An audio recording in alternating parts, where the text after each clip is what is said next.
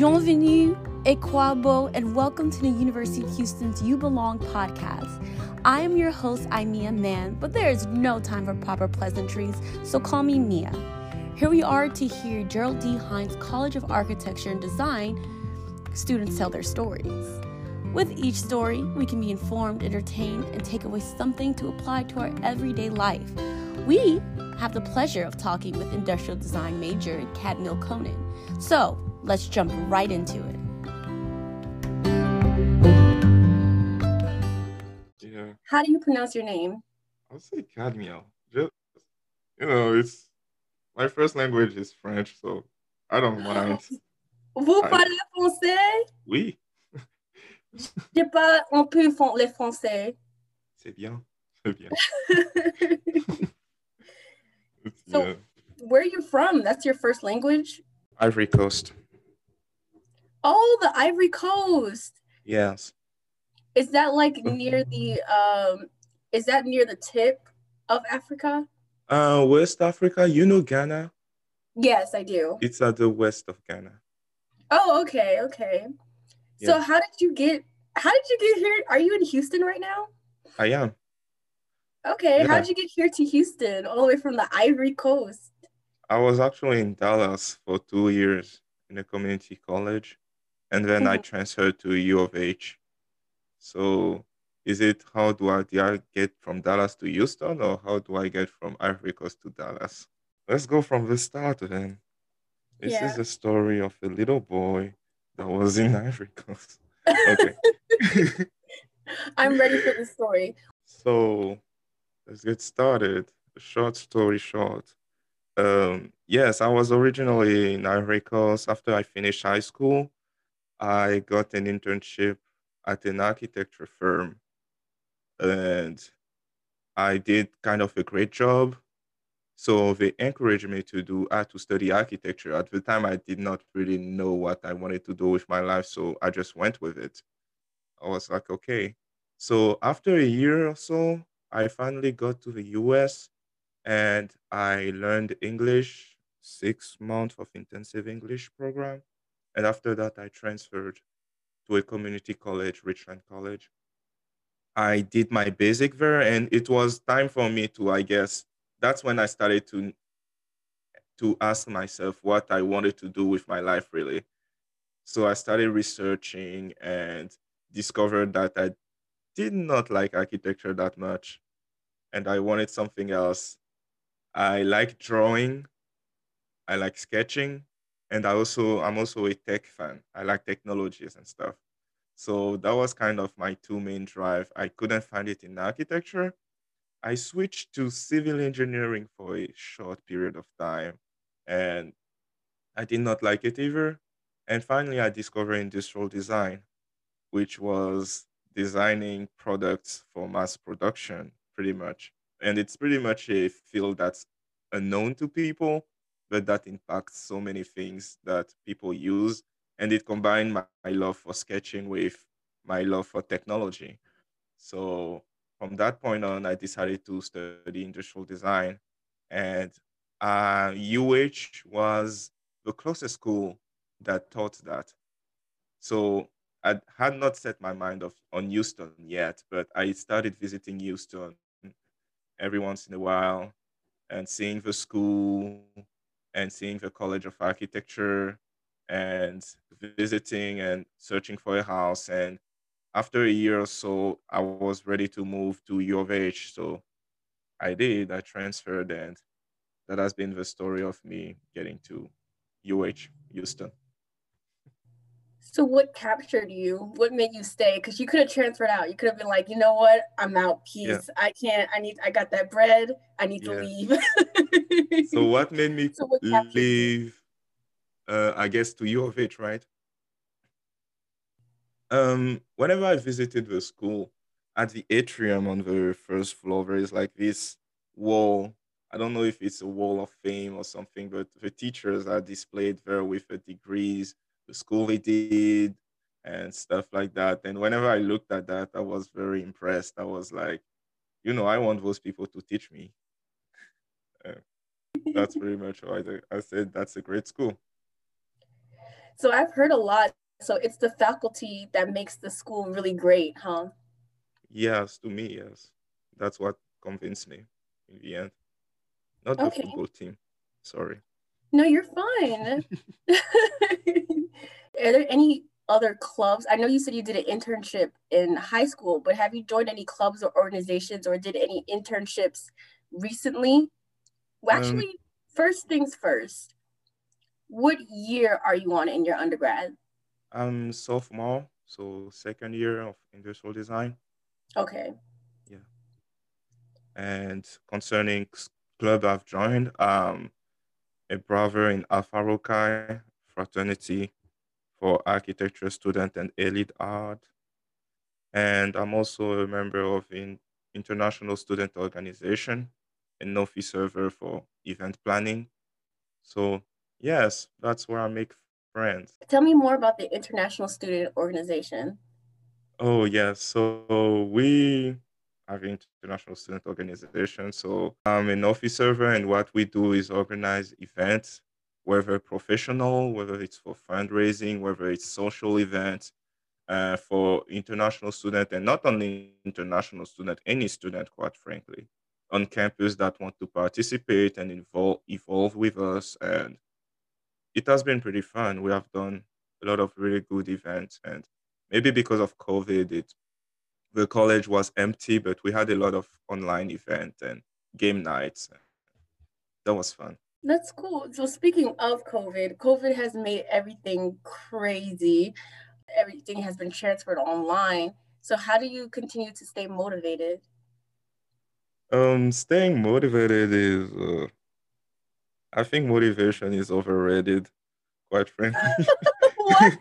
like if you want to like i mean as a i guess four years ago if you ask me about motivation i would be like yes today i feel motivated so i will do a lot and tomorrow i don't feel motivated so i don't do a lot. But what i've discovered is that you need to do things regardless of the motivation you feel or no. And i stayed motivated if i would call it like that because i kind of owe it to the people that brought me there, like my parents, like the people that taught me stuff, and just a, I guess, a sense of duty. But I feel I like what I do, which is the most important thing. Doesn't mean that I wake up every day wanting to do it. It's just that overall, when I look at it, I better do that than something else. So that's how I keep moving on. Okay. So, how has the College of Architecture and Design, the Gerald D. Hines College of Architecture and Design, how has it uniquely affected your college experience? It really showed me that I could do more than I thought I would. And I used to be a big procrastinator. And I was this guy with so many ambition, but really much it was in my mind. I wouldn't use my hands to actually do the job because I would just think about it. And whenever I got there, it was I I still can't believe I actually got through second years. I mean to second year, but I live by myself, so I had to cook for my I have to cook to eat. And the program was so intense at the time. I thought it was intense. Now I got used to it. But to me, it was so overwhelming that I would literally sleep at the school to finish my job many times. I was sleep oh the school. I wasn't alone in that.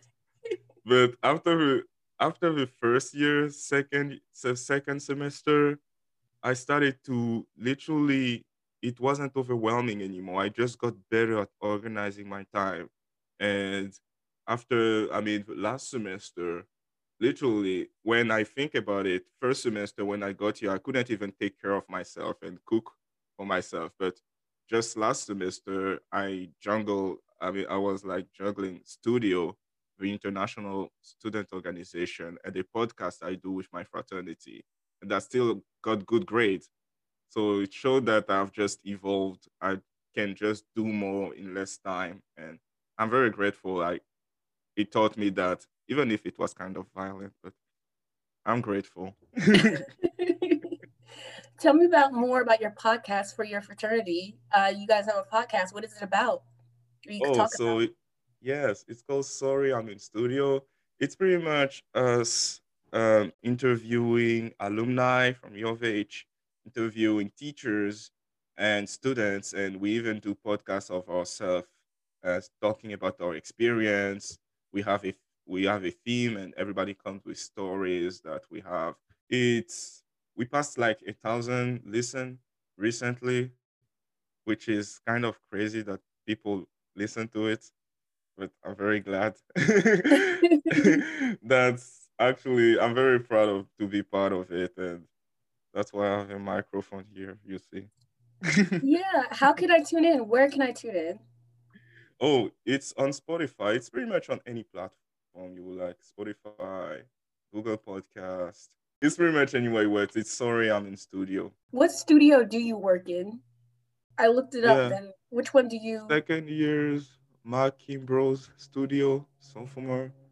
So, yes, he's a cool guy. I actually, I'm actually as of right now, I registered late for class, so I have to catch up. So maybe I don't have a whole opinion about the teacher, but I like him. He taught me before. He I like sketching, and he's a very good sketcher, which I love too. That perfectly leads into the next question. I was gonna ask you who has impacted you the most, who's inspired you the most in your college career, even though you're mm. still young. You're yeah. I mean, it's pretty much a lot of people. I mean, first I'll of course say my parents because I guess everything I do is about family to me. Like I want them to be happy and stuff. The people that have impacted me the most are my parents. There was a pastor when I was in Dallas that really helped me, and also a woman I was living with in Dallas because whenever I came, I was a very I was very lost. Couldn't speak English really very well, and I needed, I guess, assistance. But those people gave her time to teach me the language, the culture, and they gave it for free. Oh, and oh wow! You know, I'm I will forever be grateful for that. And I had tough times, and they were there to assist me, to help me, and not help me with word all the time, but you know, with any help they could give me. So those people actually impacted me a lot in whatever I do, I think about them and yeah, I'm grateful about it. Do you have a career goal? Do you know what you you said you've done some research. So what do yes. you want to do when you graduate? What's your goal? I'm very tempted to become an entrepreneur. That's my ultimate goal. To industrial design is pretty much creating a product, and that's what that, that's why I'm doing it to create a product. And I guess create.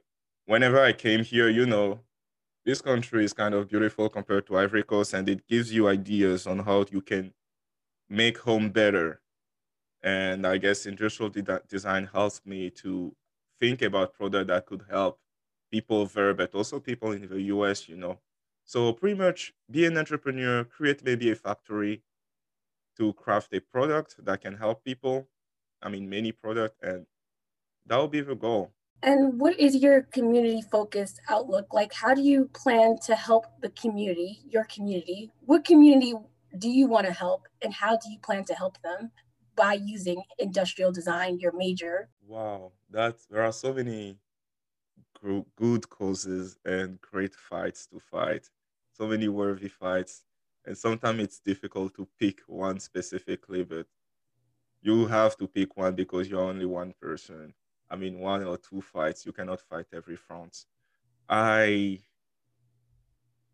I mean, if we talk about causes that touches me the most, that would be about first pollution and climate change, because, I mean, Ivory Coast has all this the electricity we have comes from water, but climate change is like because of the pollution of other people our climate has changed, which is why it's kind of unfair that we, I guess, have our electricity. We have that figured out, that part figured out, but so that's something that touches me a lot. We had a lot of flood in Ivory Coast, like Houston, actually, which is surprising.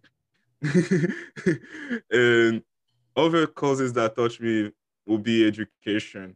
Make education as accessible as possible for people that cannot.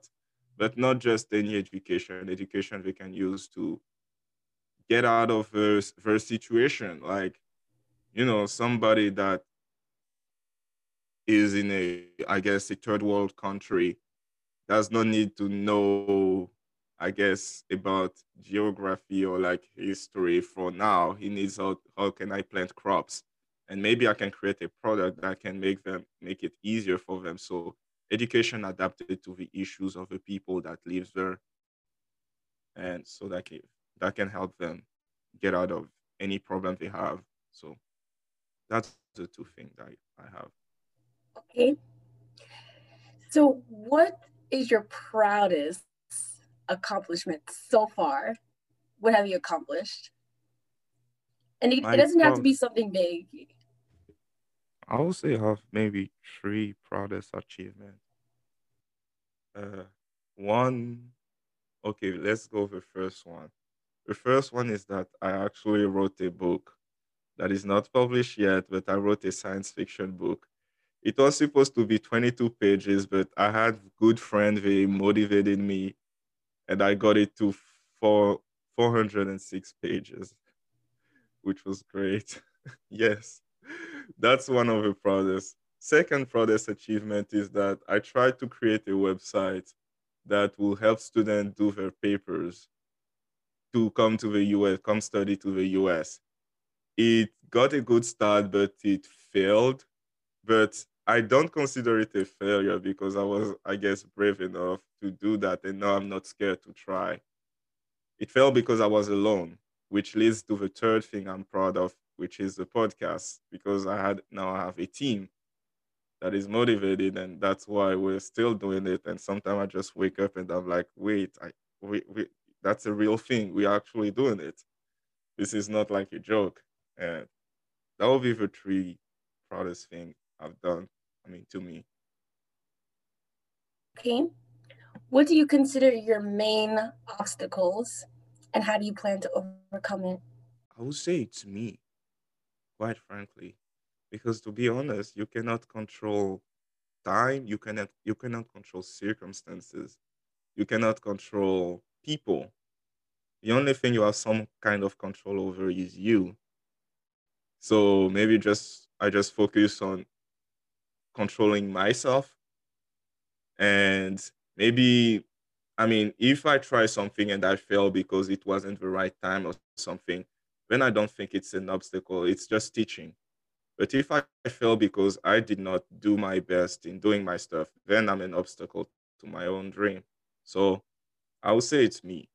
I have to be to whenever I set my mind or something to be able to do my best, whether it fails or no.